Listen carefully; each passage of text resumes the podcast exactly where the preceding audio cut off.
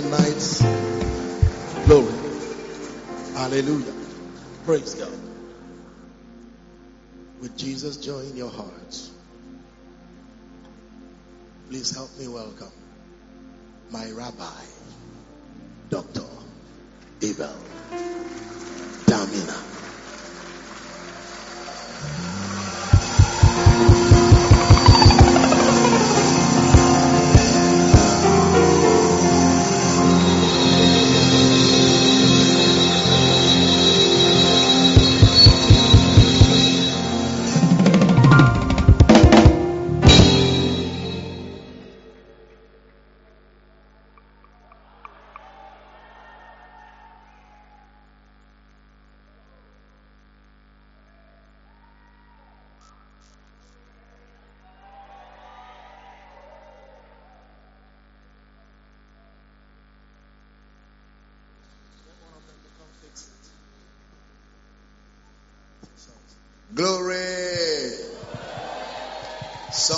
Shout a powerful amen. Amen. Lift your right hands to heaven, Father. Thank you for this another opportunity we have to fellowship in the world. Thank you for the opportunity we have to grow, to be equipped. Revelation knowledge is gifted everybody under the sound of my voice. I decree that whatever is not planted by God is rooted out. Bodies and yokes are destroyed. Your people are built up, equipped, and edified. I decree that by the end of this service, we'll all be the better for it tonight. In Jesus' precious name, and every believer says a powerful amen. Lift your right hands to heaven. Let's release our faith together as we say these words I am born of God. I am born of the Word. The Word of God is my nature. I do not struggle to do the word. I do the word naturally. Therefore, today, I will understand the word of His grace. I will be built up. By the end of this service, I will never be the same. Never ever be the same again. In Jesus' name. And every believer says that amen like thunder. Are you excited about the word of God this weekend? Well, can we give Jesus the greatest celebration in this building tonight? Glory! Amen. Grab your pen, your notebook, your Bible. You can be seated tonight with your sweet, smart self. Glory to God. I want to first of all begin by acknowledging and appreciating the set man over this house and the first lady over this particular assembly. We honor you, Pastor Annie, and your wife. Thank you for what you do for the kingdom. Thank you for your heart for Christ. Thank you for your labor in the world and labor over God's people. I'm glad to be here. I'm excited to see what God has brought you to do here in Port Harcourt. We're really excited. Port Harcourt, you guys are blessed to have this man sent to you your lives can never be the same again. If you believe it, let your amen come like thunder. Let's celebrate them again. Thank you. Thank you for having me come. Thank you for inviting me. I want to also acknowledge all the, all the great men of God that are here and all the great women of God that have come to be part of the conference.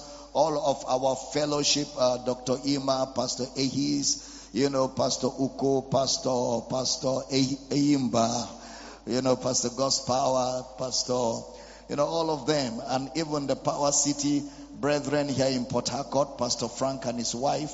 We honor all of you. Thank you for taking the time to come and just share fellowship in the light of God's word. Can I have a powerful amen? All right, let's get in the word of God. You know, many of us do not know where the New Testament is. If you ask someone, where is the New Testament? They will tell you Matthew, Mark, Luke, and John. The New Testament. They will say Romans. So we will explore tonight studies in the New Testament. Because if we're dealing with making full proof of your ministry, You have no ministry if you do not have a message. The message defines the ministry.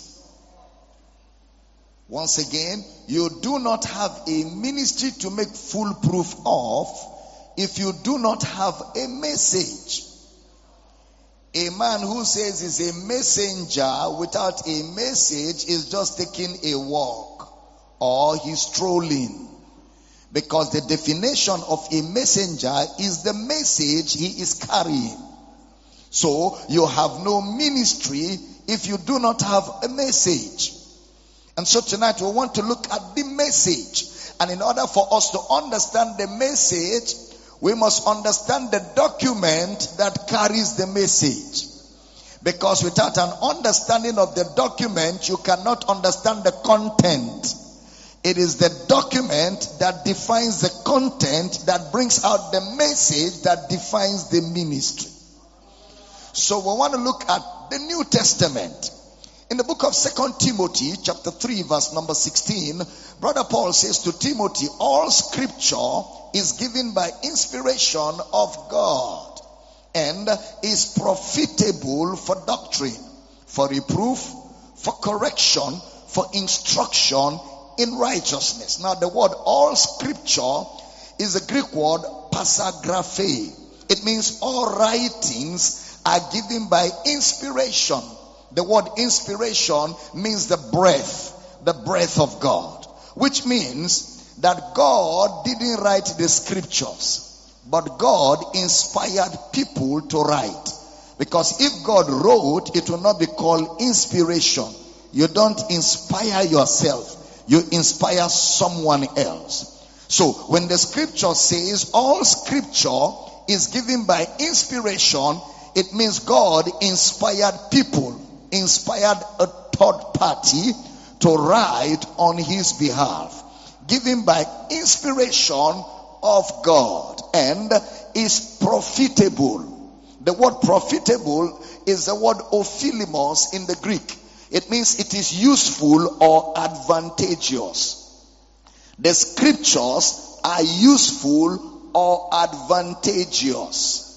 Now, useful or advantageous draws the borderline, the boundary of the profitability of the scriptures. Which means outside of this boundary, the scriptures cannot profit you. The scriptures can only profit you within this boundary. They are profitable, number one, for doctrine. The word doctrine is the Greek word didaskalia. It means teaching or explanation. That the scriptures will only be useful to you when they are taught and when they are explained. Which means you do not profit from scripture by memorization. You only profit by teaching and explanation. Now when the scriptures are taught, when the scriptures are explained, they will deliver another prophet. It is called reproof. The word reproof is not English. The word reproof is Bible language. Because you see, the Bible is not an English book. The Bible has its own language. For example, when you read the Bible, you will see a scripture says something like, love not the world, neither the things that are in the world. He that loveth the world, the love of the Father is not in him. Love not the world. Then the same Bible says, for God so loved the world. So God says, you shouldn't love the world, but he himself is loving the world. Then you read the Bible again. The Bible says, friendship with the world is enmity with God. For a friend of the world is an enemy of God. Then you read the same Bible. The Bible says, go into all the world and preach the gospel to every creature. Now you say I shouldn't be their friend. How will I preach to people that I'm not their friend? So it seems like there's a contradiction. God is saying don't love the world, but God is loving the world. God is saying, don't make friendship with the world, but God is saying, go and preach to the world. Now, in order for you to understand that the Bible is not an English material, is why I brought those four scriptures. Because those four scriptures don't have a contradiction. The contradiction only exists in the mind of a man that doesn't understand. Again, remember, the Bible was originally written in Hebrew and Greek. The Old Testament Hebrew language, the New Testament Greek language. Now, when the Bible was written in Greek and Hebrew, English language was not in existence because English language is just about a thousand years old. So because English was not in existence, all we had was the Greek and the Hebrew. But over the years, English came into existence. But remember that English language is growing every day. So which means when the Bible was translated from the Greek and Hebrew to English, there was not enough verbiage in English to convey the message properly. So that is why when we teach, we now go to Hebrew and Greek to be able to translate the Bible in today's English understanding so you have the full import of what it is saying. So when the Bible says world, the word world has two different words in the Greek. The word world, the first word world is the word cosmos. Cosmos is where people stay, the world, the cosmos. Then another word for world in the Greek is the word aeons. Aeons is the way of thinking. The way of thinking. So you have cosmos, you have aeons. Cosmos, the cosmopolitan, aeons, a way of thinking. So when the Bible now says, love not the world, he is saying, love not the aeons, love not their way of thinking. When he says, for God so loved the world, he is saying God loves the cosmos where human beings are. When he says friendship with the world is enmity with God, it is friendship with their way of thinking. Then when he says go into the world and preach the gospel, he is saying go into the cosmos and preach the gospel. So again, the Bible is not an English material. It has its own language. And if you don't understand the language of the Bible, you cannot interpret the scriptures. And if you cannot interpret the scriptures, the truth of the scriptures is lost. Because the truth of the scriptures can only be communicated when the scriptures are properly interpreted. Which means therefore, if you're going to do ministry, you must understand the language of the book to be able to interpret the book well to bring out the message of the scriptures. If I'm communicating, can I have a good amen? Now, so it says all scripture is given by inspiration of God and is profitable. Number one, for doctrine, teaching or explanation that will produce reproof. The word reproof means evidence. That when scriptures are taught, when scriptures are explained, they will produce evidence, which means that the scriptures carry a message of persuasion. The scriptures carry a message of conviction, a message of faith, a message that gives you evidence. Now please pay attention. Number one, teaching or explanation that will produce number two, evidence. Then when you have the evidence of scripture, it will produce the third profit. Correction. Correction. Alright? Correction. Correction means unlearning to relearn. Unlearning so you can relearn. And the reason is because if you do not put yourself in a position to unlearn so you can relearn, you can never learn and you can never grow. So number one, it is profitable for teaching and explanation that will produce persuasion, conviction, that will produce correction. Now, when you are corrected to think in line with the scriptures, it will produce the next profit, which is instruction in righteousness. The word paideia in the Greek, it means spiritual growth, which means there can be no spiritual growth until there is teaching and explanation that will produce evidence and persuasion that will produce correction and adjustment that will result in spiritual growth. If I'm communicating, can I have a good amen? So Paul says to Timothy, all scripture is given by inspiration of God and the profit it delivers will come by teaching and explanation that will produce persuasion and conviction that will bring correction and result in spiritual growth. Can I have a powerful amen? Now, in your Bible, in the middle of your Bible, there is a page where they wrote New Testament. That page is not inspired of God.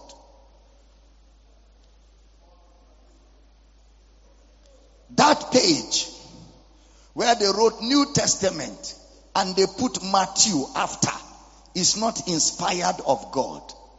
That particular page was put there by translators. If you go to the original manuscript of the Bible, that page does not exist. Are you following? Because the New Testament did not begin in Matthew.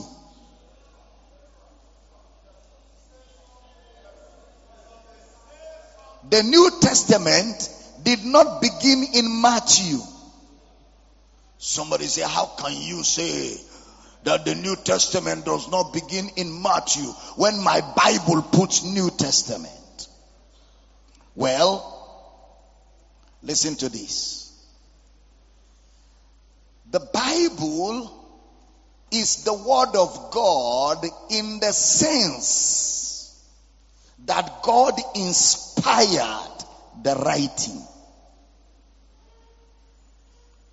The Bible is the word of God in the sense that God inspired the writing. But all the actions in the Bible are not inspired of God. You didn't hear, so let me repeat. The Bible is the word of God in the sense that God inspired the writings. But God did not inspire all the actions in the Bible. Are you following me? Which means therefore that outside of the inspiration of the writing, the Bible is not the word of God. But the Bible contains the Word of God. Because the Word of God is not paper and ink. The Word of God is not paper and ink. So John will say, in the beginning was the Word. And the Word was with God and the word was God. The word was not paper and ink. The word was God. The same was in the beginning with God. All things were made by him, not by it. All things were made by him, the word, not by it paper and ink. Then he came to verse 14 of John chapter 1 and said, And the word became flesh and dwelt among us. And we beheld his glory as the glory of the begotten of the Father, full of grace and truth, and of his fullness have we all received grace and for grace. So the word of God is not paper and ink. The word of God is a living person. The word of God is a person. His name is Jesus. If you understand that, shout hallelujah. Hebrews chapter 4 verse 12 says, the word of God is quick and powerful, sharper than any two-edged sword. Revelation chapter 19 verse 13 says, he had a vesture on him called the word of God. So the word of God is a person. The word of God is a person. Now look at me everybody. God is not responsible for every statement in the Bible. God is not responsible for every statement in the Bible. But God is responsible for making people write it. God is not responsible for every statement in the Bible. But God is responsible for making people document it. For example, in Genesis chapter 3, there is a statement there. If you believe the statement, when I say it, shout amen. If you don't believe the statement, when I say it, keep quiet. There is a statement in Genesis chapter 3. If you believe the statement, shout amen. If you don't believe it, keep quiet. Now I will make the statement. Is everybody in the house? Thou shalt not surely die. You don't like that statement? Let me say it again. Remember, if you believe it, shout amen. If you don't believe it, keep quiet. We have one amen. Thou shalt not surely die.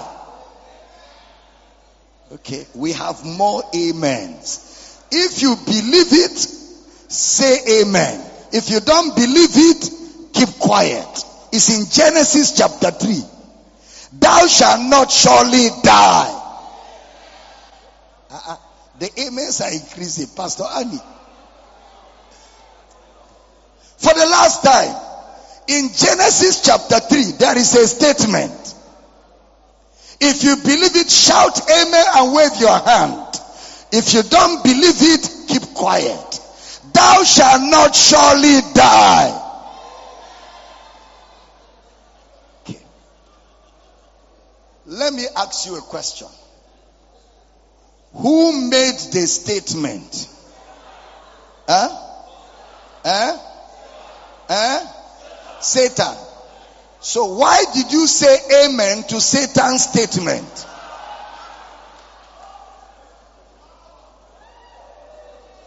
Why? So you believe Satan? On what occasion did Satan make that statement? Eh? I'm not telling you. In deception.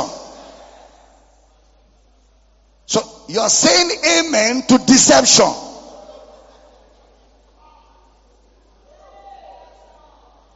Number one, to deception. Then number two, Satan said it to contradict what God said. God said, the day you eat, you shall surely die. Satan said, eh, eh, you shall not surely die. Whose report do you believe? So if God say you shall surely die, it means if you eat it, you shall surely die. But Satan said, no, eat it, you will not die. And Adam and Eve ate, and what happened? They died. But you see, if you believe that everything in the Bible is from God, that is why you will say amen to what Satan said. Which means God is not responsible for everything that is written in the Bible. But God inspired people to write it. If I'm teaching good, say I hear you.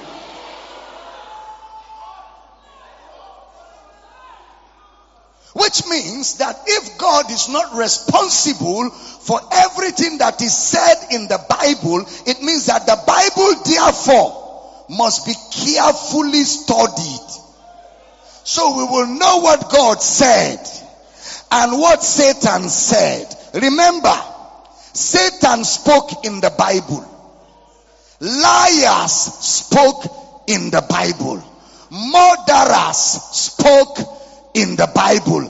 Animals spoke in the Bible. Wicked people spoke in the Bible. Prophets of God spoke in the Bible. Native doctors spoke in the Bible. So the Bible is a combination of speakings. Therefore, you must know which one is God, which one is Satan, which one is from liars, which one is from animals.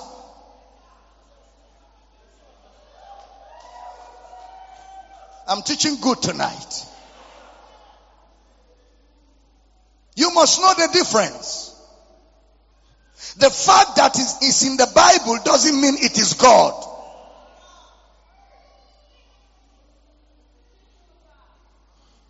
The fact that you read it in black and white doesn't mean it is God.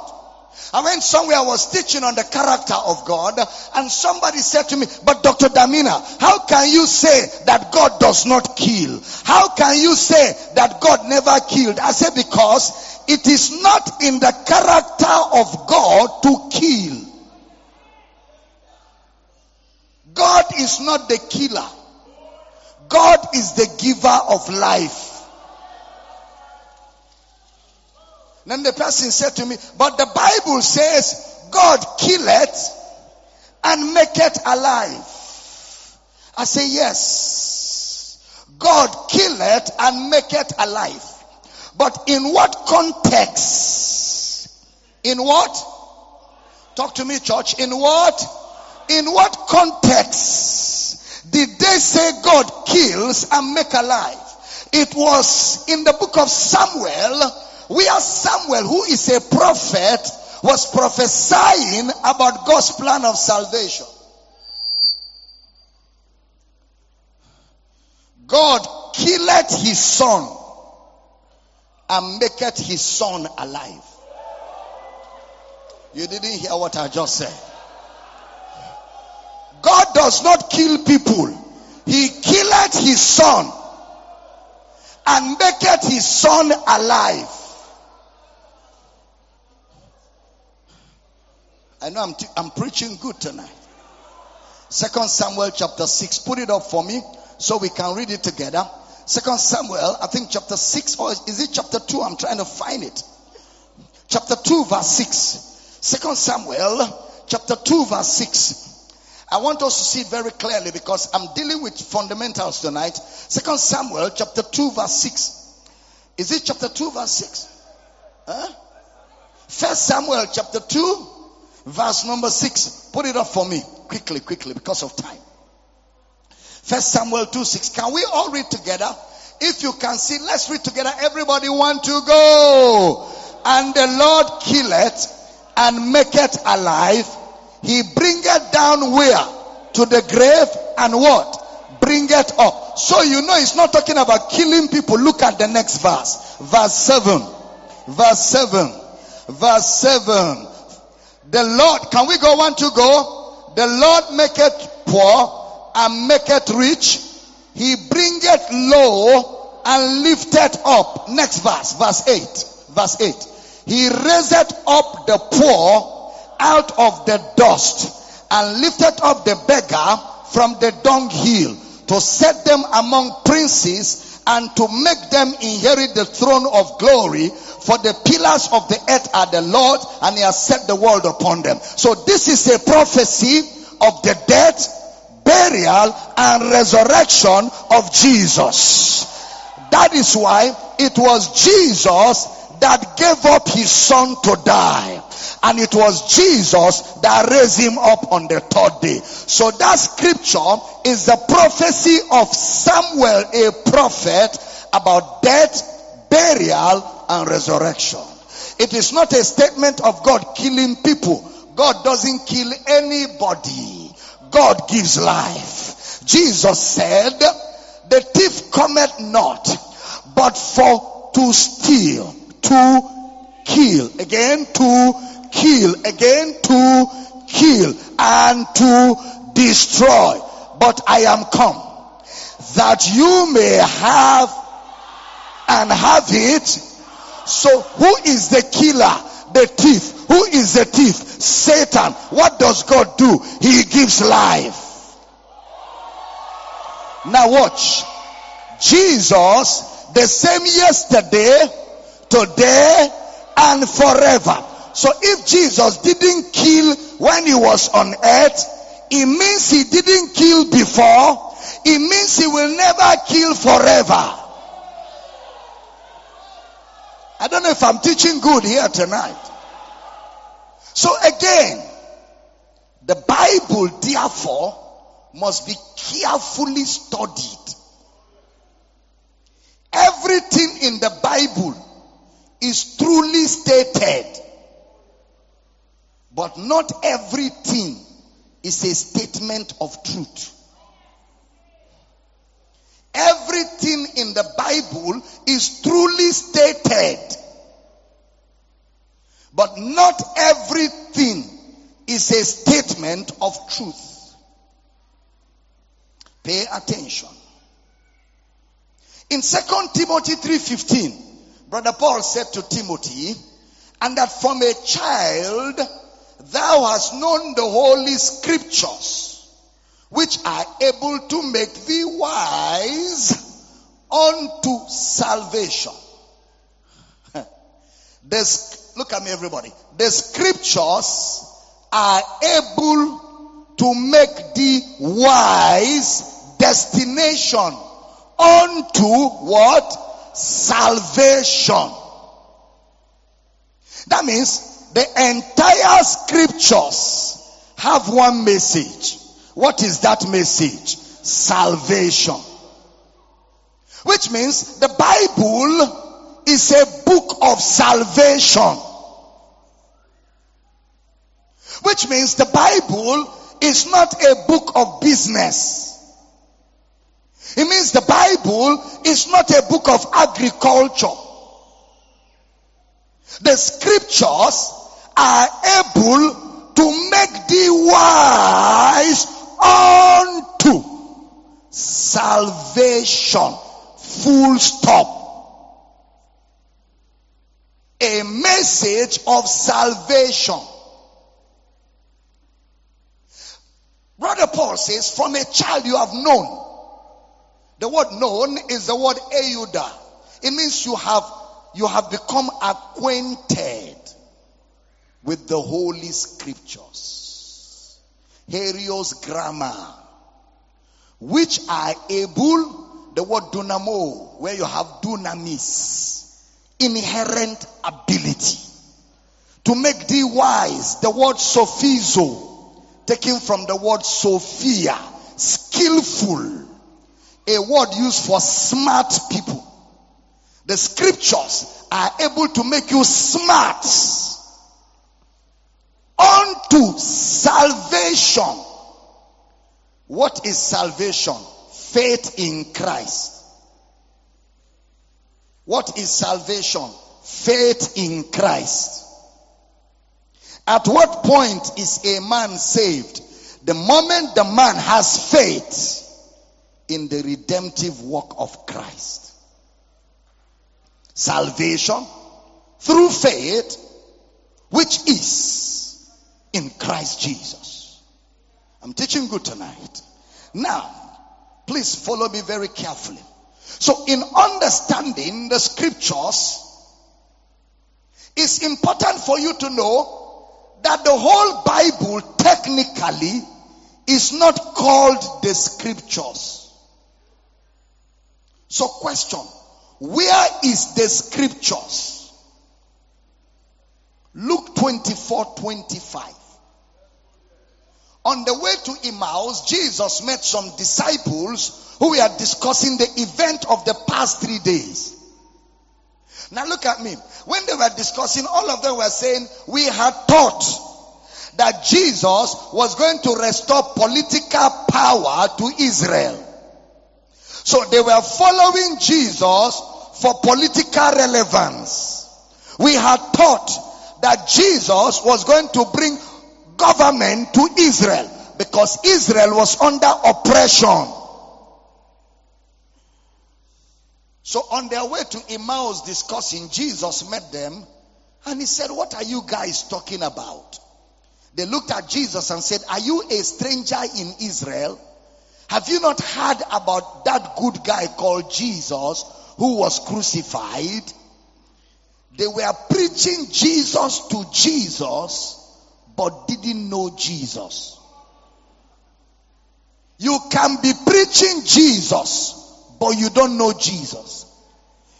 You can be in church 35 years, but you don't know Jesus. Age in church is not equivalent to the knowledge of Christ. These were disciples. These were not sinners. Disciples of Christ. He resurrects. He walks among them. They don't know him. Instead, they are preaching Jesus to Jesus. Jesus turned to them and called them fools. It's not an insult. When he called them fools, it was a description of their status. Oh fools, slow of heart to believe all that the prophets have spoken. You know why he called them fools? Because they were reading the scriptures and they could not see the message. So you can be carrying that Bible, but you don't know what that Bible is communicating. He called them fools. Now, remember, Paul told Timothy, the scriptures are able to make you wise. Which means, if you don't pay attention to the scriptures, you remain a fool. Because the mission of the scriptures is to make you wise unto salvation through faith, which is where? In Christ Jesus.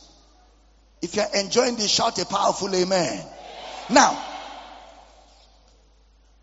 slow of heart to believe all that the prophets have spoken. Verse 27. And beginning at Moses. Beginning at Moses. Pastor Annie. We must begin where Jesus began. Jesus did not start teaching from Malachi. He began from Moses. Listen, everybody.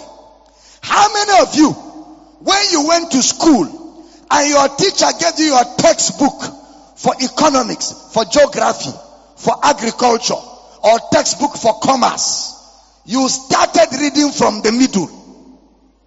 Is there anybody like that? Where do you start reading from? The beginning. So you are not a good Bible student if you don't start Bible study from Genesis. The Bible is one book, one book, one story, one character. There are no characters in the Bible. There is only one character. Every other character is pointing to this character. One message, one book, one character. Let me ask all of you a question. If I write you a letter, dear so, so, so, and so, four pages, do you read from page three? Where do you read from? Page one. If you read page three, will you understand what I wrote to you? So until you begin Bible study from Genesis, you will never have clear understanding of the message of the scriptures. That's why Jesus, beginning At Moses. At Moses means Genesis, Exodus, Leviticus, Numbers, Deuteronomy, Moses, and all the prophets, major prophets, minor prophets, he expounded. The word expounded is the word diermeneuo. It means interpret. Interpret.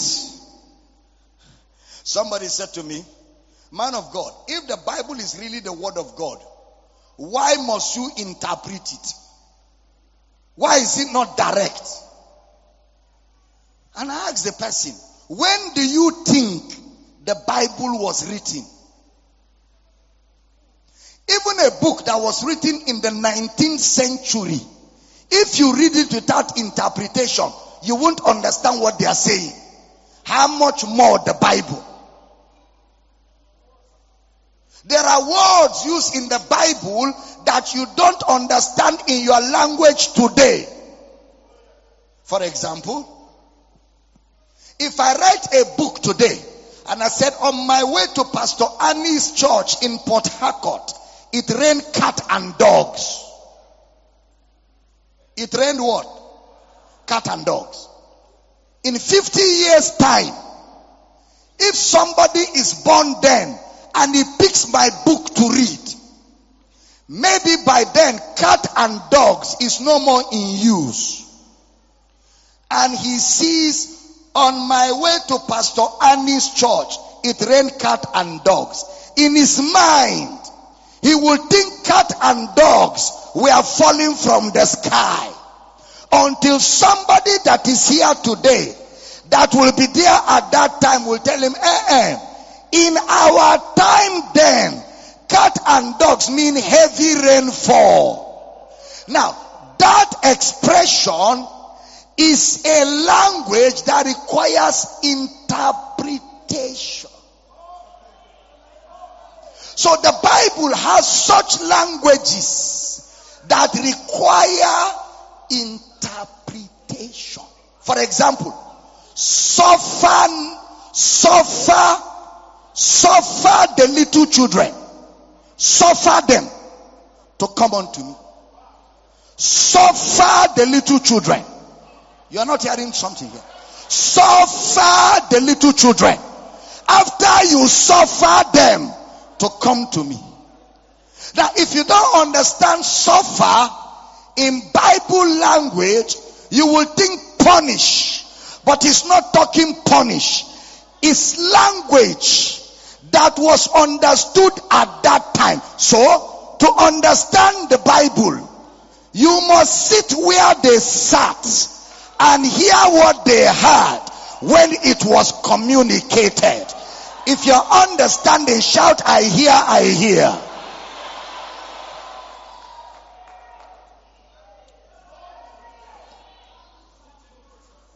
You know, Pastor Annie, I've been, I've been teaching a series back in church on how to love God on His own terms. Two Sundays ago, I was teaching on the word covenant. Covenant. the word covenant. God said to Abraham, I will make my covenant with you. The word covenant is not English covenant. In your day, when you say covenant, it means a pledge, a vow, an agreement between two or three people to carry out terms. That's covenant in your day. But covenant in your day is not covenant in Abraham's day. When God said to Abraham, I will make my covenant with you, is the Hebrew word gal. G-A-A-L. Gal. I will make my gal with you. When the Hebrew translation was translated to Greek, we call it the Septuagint Greek. Okay? in the Septuagint Greek, Greek didn't have a verbiage for covenant. That's why in the New Testament you won't see the word covenant. It's not used. Because the New Testament is Greek and the Greeks don't have a verbiage to transliterate covenant in Greek. So since they didn't have a verbiage for covenant transliteration, they now studied the history of covenant in Abraham's day and looked for a word in Greek that could explain covenant in Hebrew. And the word they came by was the word redemption. Redemption. Christ hath redeemed us. Now, a Bible teacher that does not understand the background I just gave you, when he reads redemption, what he is thinking is a kidnapper who kidnapped somebody and kept and asked for ransom. Then when you pay him ransom, he will now release the kidnapped person. So that is why you hear people ask questions like, where, to whom was the price of sin paid to? Because the word redemption implies paying somebody. But the question will be, who was the kidnapper? Who kidnapped man? Sin. What did sin reward man with? Death. So the question will be, did God pay sin? Well, for a man that doesn't have understanding, you can say yes. But for a man that understands the background, nobody was paid.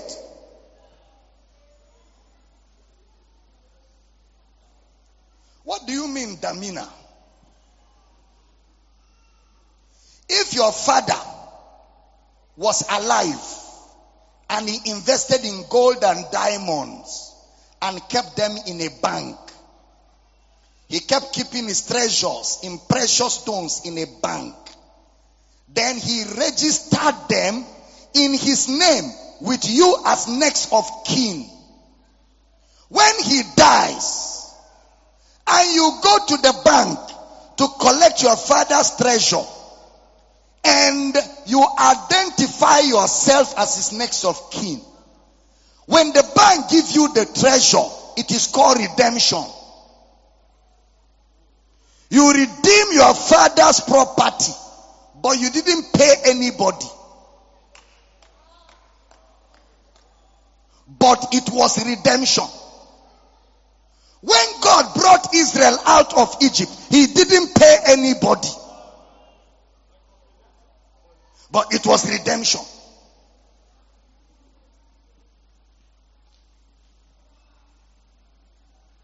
Am I teaching? Don't be lost. Be found.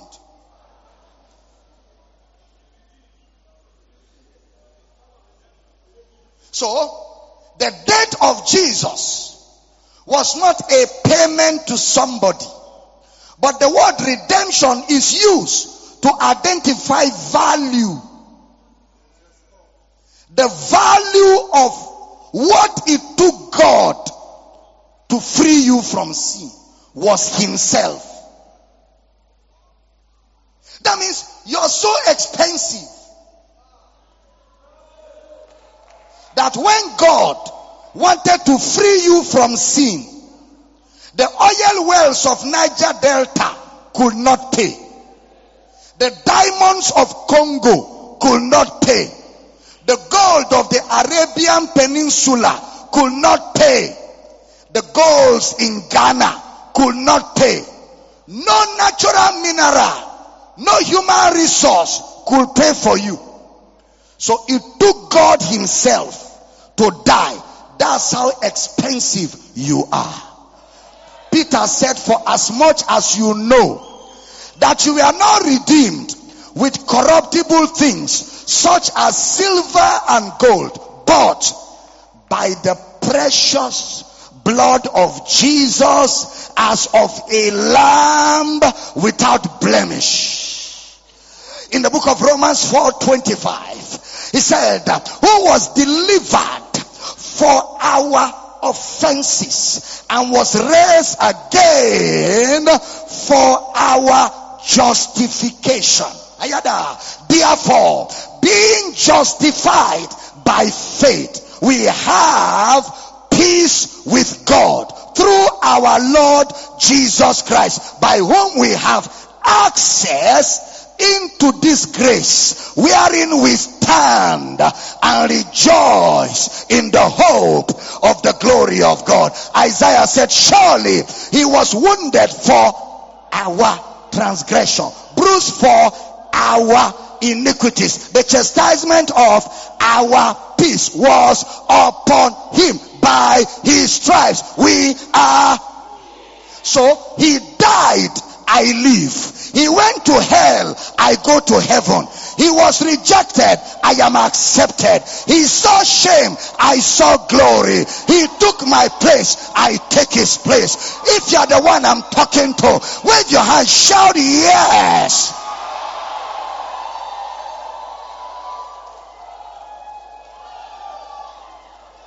That whosoever believe in him shall not perish but have everlasting life say i have everlasting life say i have life that is not temporal but eternal what is eternal what is eternal? What is everlasting? What is forever? Titi lai lai. Titi lai lai, titi lai lai. Save forever. Why? He died once and for all. So I can be saved once and for all. I feel like I'm preaching now. If you're catching my flow, shout fire.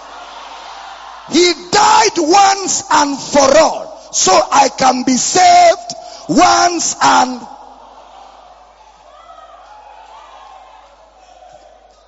Somebody, somebody was listening to me.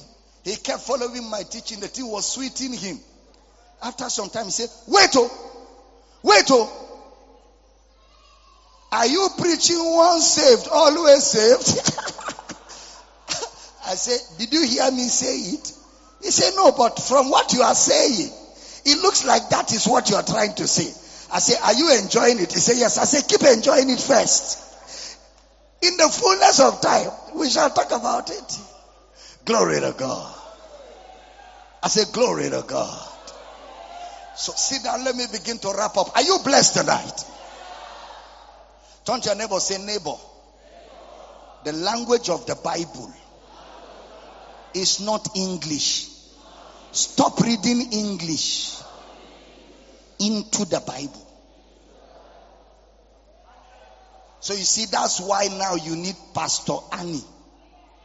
Because now Pastor Annie's work is to take the language of the Bible and bring it to your today's understanding so that the Bible will come alive. Do you understand what I'm saying? That's what Bible preaching is about. Bible preaching is about interpretation. So, beginning at Moses and all the prophets, he expounded unto them in all the scriptures. Question Where is all the scriptures? Moses and the prophets. Where is Moses and the prophets? Genesis to Malachi. So when we say scripture, what are we talking about? Genesis to Malachi. So Matthew is not scripture. Why? Because when Jesus was expounding in all the scripture, there was no Matthew.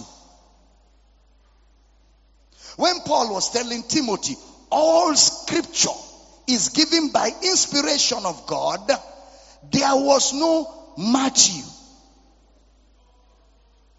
So scripture, when you hear scripture, we are talking about Genesis to Malachi. That's why Jesus will say to the Jews in John chapter 5 verse 39, John chapter 5 verse 39. Jesus says to the Jews, you search the scriptures for in them you think you have eternal life, but they are they which testify of me. What is the scripture again? Genesis to Malachi. So what is the message of Genesis to Malachi? Christ. In Luke 24, 44, Luke chapter 24, verse number 44. Jesus said to them after resurrection, these are the words which I spake unto you while I was yet with you, that all things must be fulfilled. Help me finish the reading. Everybody want to go? Which were written where? In the law of Moses, yes, and in the prophets, and in the Psalms concerning me. Next verse. Everybody very loud. One, two, go. Then opened he their understanding that they might understand the scriptures. You know what that means? He opened, the word opened their understanding that they may understand. Understanding, understand. In English, it means the same. But in Bible language, understand and understanding are not the same. What is understand in Bible language? It is the word dianoigo. Dianoigo. It means their mind for the first time opened. First time. Dianoigo. Open he their understanding, dianoigo, that they may sunemi. Sunemi the scriptures. Sunemi means all the facts were collected together. So when all the facts were collected together, the disciples saw that the whole Genesis to Malachi was the message of Christ. Then they understood.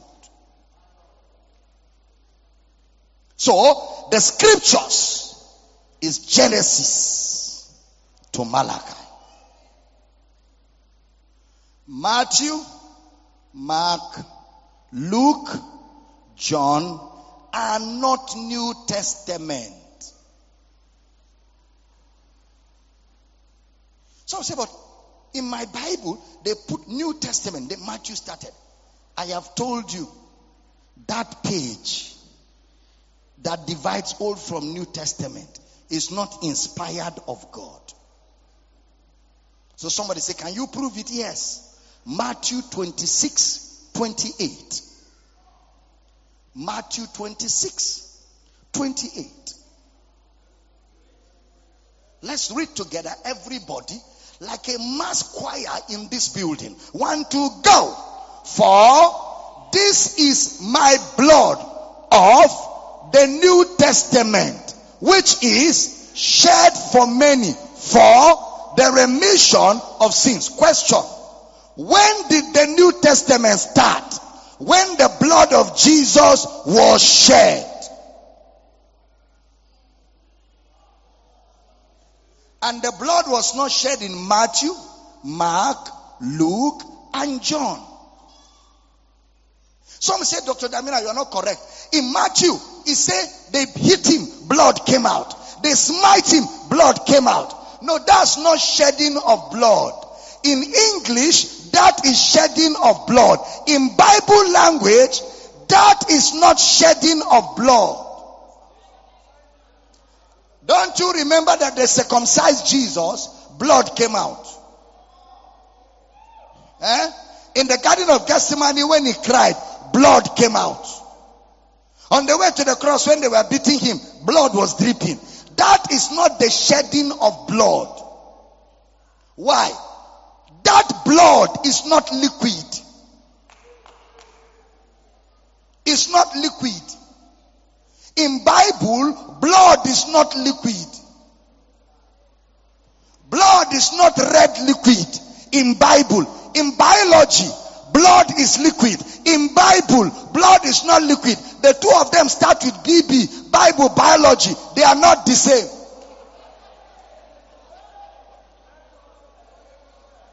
After all, there's red blood cell, there's white blood cell. So what is blood in the Bible? Exodus says, for the blood of all flesh is the life. So in Bible, blood is life. So when Jesus said, this is the New Testament in my blood, what Jesus is saying is, this is the New Testament in my life. Question, which life? The one before the cross or the one after the cross because there were two lives. When Mary gave birth to Jesus, he came out alive. Not be so? He walked everywhere alive. Then he said, I mean the Bible says, for God so loved the world that he gave what? His only. Somebody say only. The word monogenes. Only. Unique. Special. But when he died, he lost that life. When Jesus died, he lost that life because that is the life he gave. But on the third day, he rose. He rose not the only. He rose as the first. He died the only to rise the first. Are you following? He died the only begotten son. He rose the first. By that resurrection life,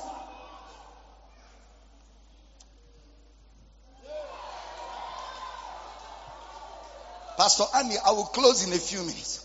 See, when Jesus walked on earth, he walked on earth as mortal. He couldn't appear and reappear. he had mortality. Because if he didn't have mortality, it means he was not a man. And if you can fault the humanity of Christ, our gospel is fraud. He was a complete man. He ate, he cried, he slept, he was tired. They killed him and he died, die. He died, die. He didn't die by faith. He peme, peme, peme. Spirit, soul, and body. But I have news for you. Jesus said, I lay down my life and I will pick it up. On the third day, he rose. But watch, he didn't rise mortal. He rose immortal. Because it was no more, it was no more ordinary life. It was now resurrection life. So he could appear and disappear. He could enter a room without a window and a door. Ayama, he could pass through people without tearing their body. Am I talking to somebody here? And when he rose from the dead, he said, I am the light of the world. He that followeth me shall not walk in darkness, but shall have the light of life. Say, I have Christ. I have life. And the Bible says, if the spirit that raised Christ from the dead dwelleth, come on now, sir, dwelleth, come on now, sir. Am I talking to somebody? If that spirit that raised Christ from the dead dwelleth, hold on, hold on, visited, visited, dwelleth, what's the difference? Eh? What is visit? Come and go. What is dwell? Ayana, Ayana, Ayana. If that spirit that raised Christ from the dead dwelleth, dwelleth where? In your mortal body. That same spirit shall. I feel like I'm preaching now. It shall, it shall quicken your mortal body. That's what Brother Paul was saying. Mortality shall put on immortality. We shall be changed in a moment, in the twinkling of an eye, at the trump of the Lord. It is called resurrection. That power is on your inside right now. Somebody say, I possess resurrection power. Say the very power that raised Christ from the dead I am the custodian. I am the carrier of that power. I am a mobile power carrier. I am a mobile power carrier.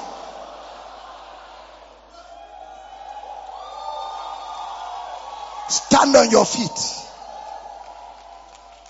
Are you blessed tonight? Now listen. He died the only begotten. He rose the first begotten. Let me close with a scripture. Hebrews chapter 2 verse 10. Let's read like a mass choir. Hebrews chapter 2 verse 10. Everybody in this building that has strength in your body.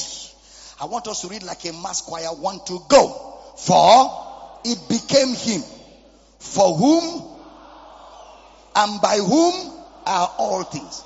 In bringing some songs Unto what? Unto what? To make the captain of what? Perfect how? Through suffering. Next verse. Aya, aya. One to go. For both he that sanctified and they who are sanctified are all of one.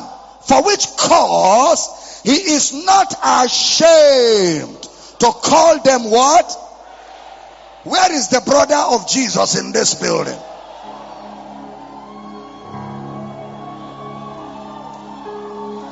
The word brother means adelphos. You know what it means? When I call you my brother, it means we came from the same womb. That is what is in me is in you. You the brother of Jesus, it means what is inside Jesus is inside you. You know what that is? DNA. If you and Jesus go for blood test now, your DNA is the same. Kabayada. Kabayada. As he is, so am I in heaven. Eh? Eh?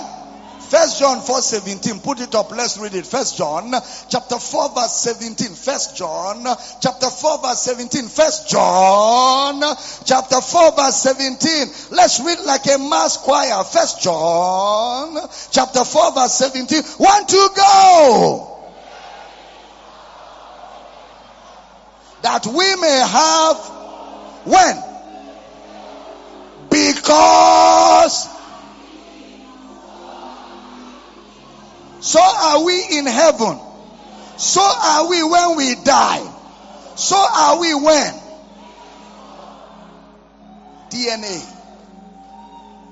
Somebody said, but I am not feeling it. It's not a feeling. It's a knowing. They that know their God, they shall be. Glory! Glory!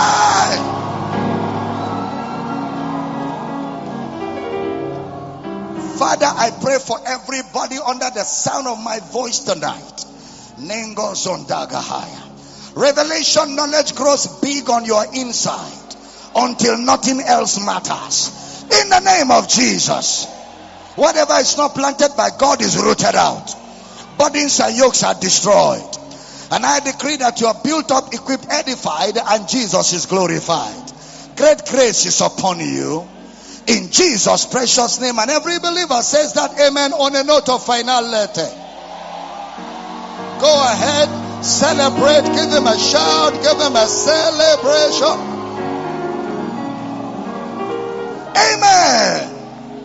Are you blessed tonight? Now listen to me. When you hear God's word, you honor God's word. See, we are not giving to God to get. We are not in a business.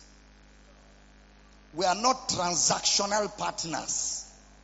God, I give you. Make sure you play your part. No, we are not business partners. We are in a relationship. Before you knew giving, God gave you everything. When you give now, you are not giving to get, you are giving to honor what He has done. I'm teaching good. Am I teaching good? We give in honor.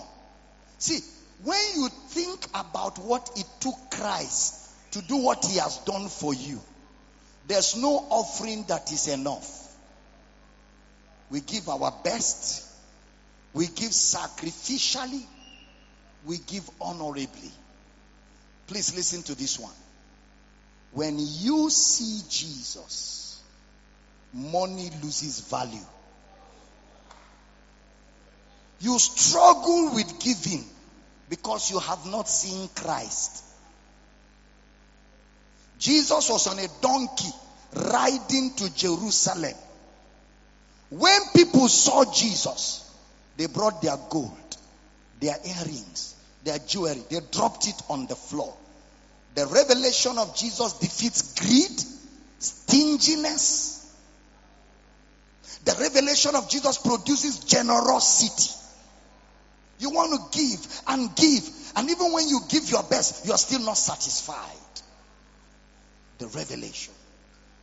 And what you're going to be hearing this week is the revelation of Christ. Somebody shout hallelujah. So tonight I want you to give out of revelation. Let's give to this work.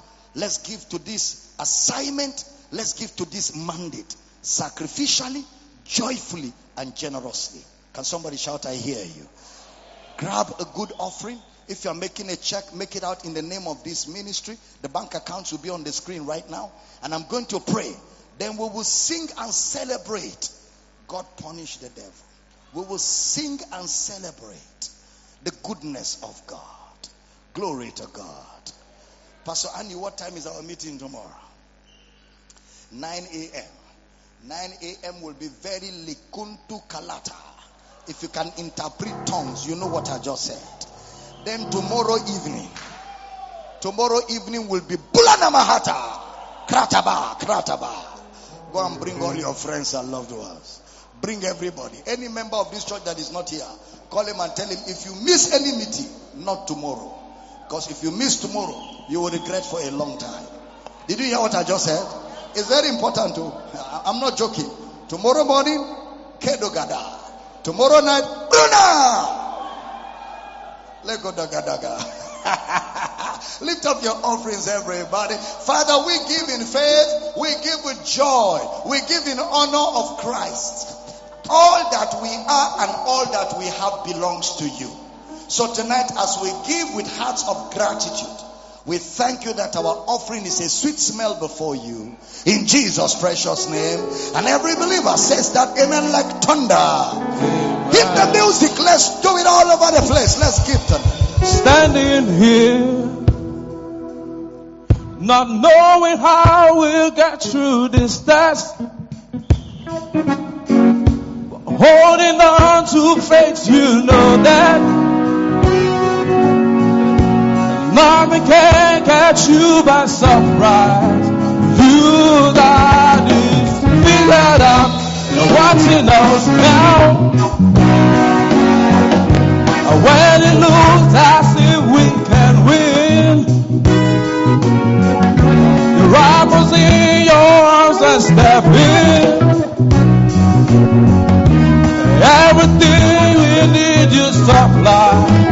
You got it in control, and now we know that you made our way. When the box well, when the box well against the wall, and it looks like it looks as it was.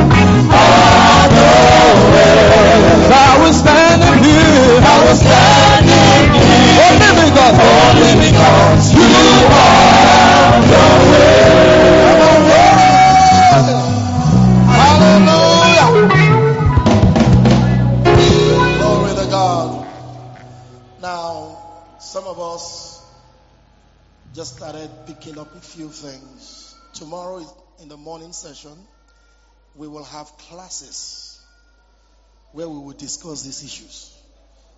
Because the essence of this conference is that we must understand the message and understand ministry. So we don't want anything to just, you know, glide over your head. So we'll sit down and we will talk this matter again. Praise God. Ask questions and all of that. You will never recover from this in another thousand years. Glory to God. Hallelujah. All right, now tomorrow morning, we'll actually start at 8. Praise God. And um, Bishop Feb Idahosa is joining us in the morning session. Come on!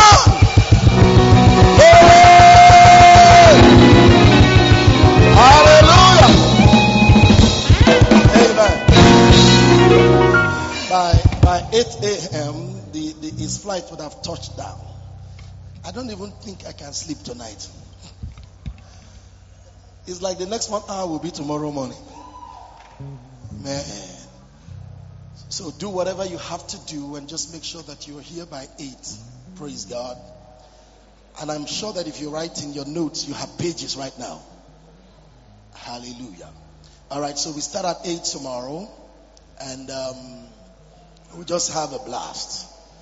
Praise God. Now, please, you will remain standing and Dr. Abel and key leaders will move up to the office. Please, you do not move until he's up at the office. So please, which I want us to just clap, shout, celebrate the word you have heard, the revelation that has come, even as he goes to the office. Come on, keep clapping, keep shouting, keep celebrating. Please, not everybody, not everybody moves. Keep celebrating, keep celebrating, keep shouting.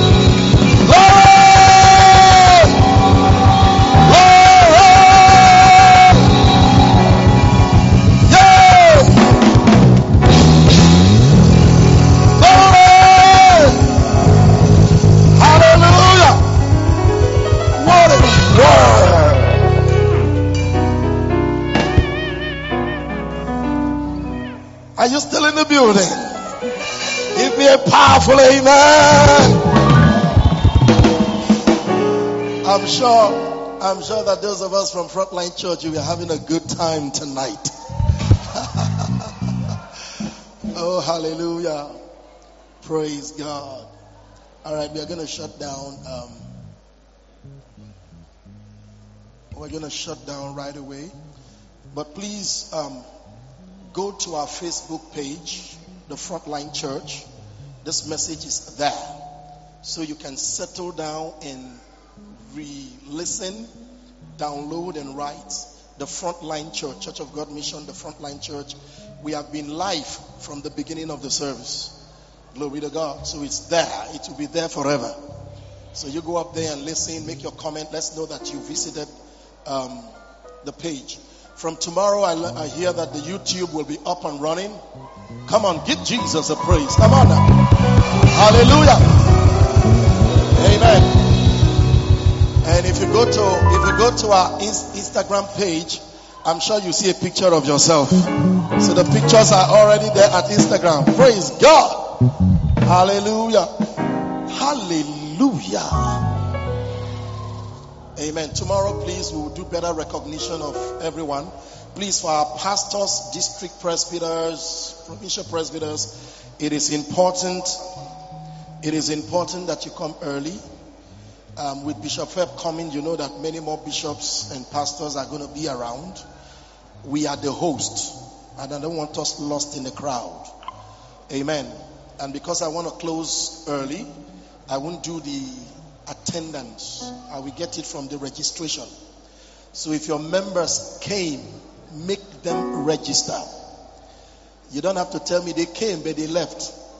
They came is that we see their names on the attendance sheet. Do we understand that? So please make sure that all your members register. If you were worshiping God and you were lost in the spirit, your wristwatch fell off. You come with evidence or proof. I don't know what, what, what this other thing is. Looks like a ring. This person must have been slain in the spirit or something. All right. So please, if you misplace any of your jewelry, you come uh, meet Pastor Israel, and um, you recover it from him. Any other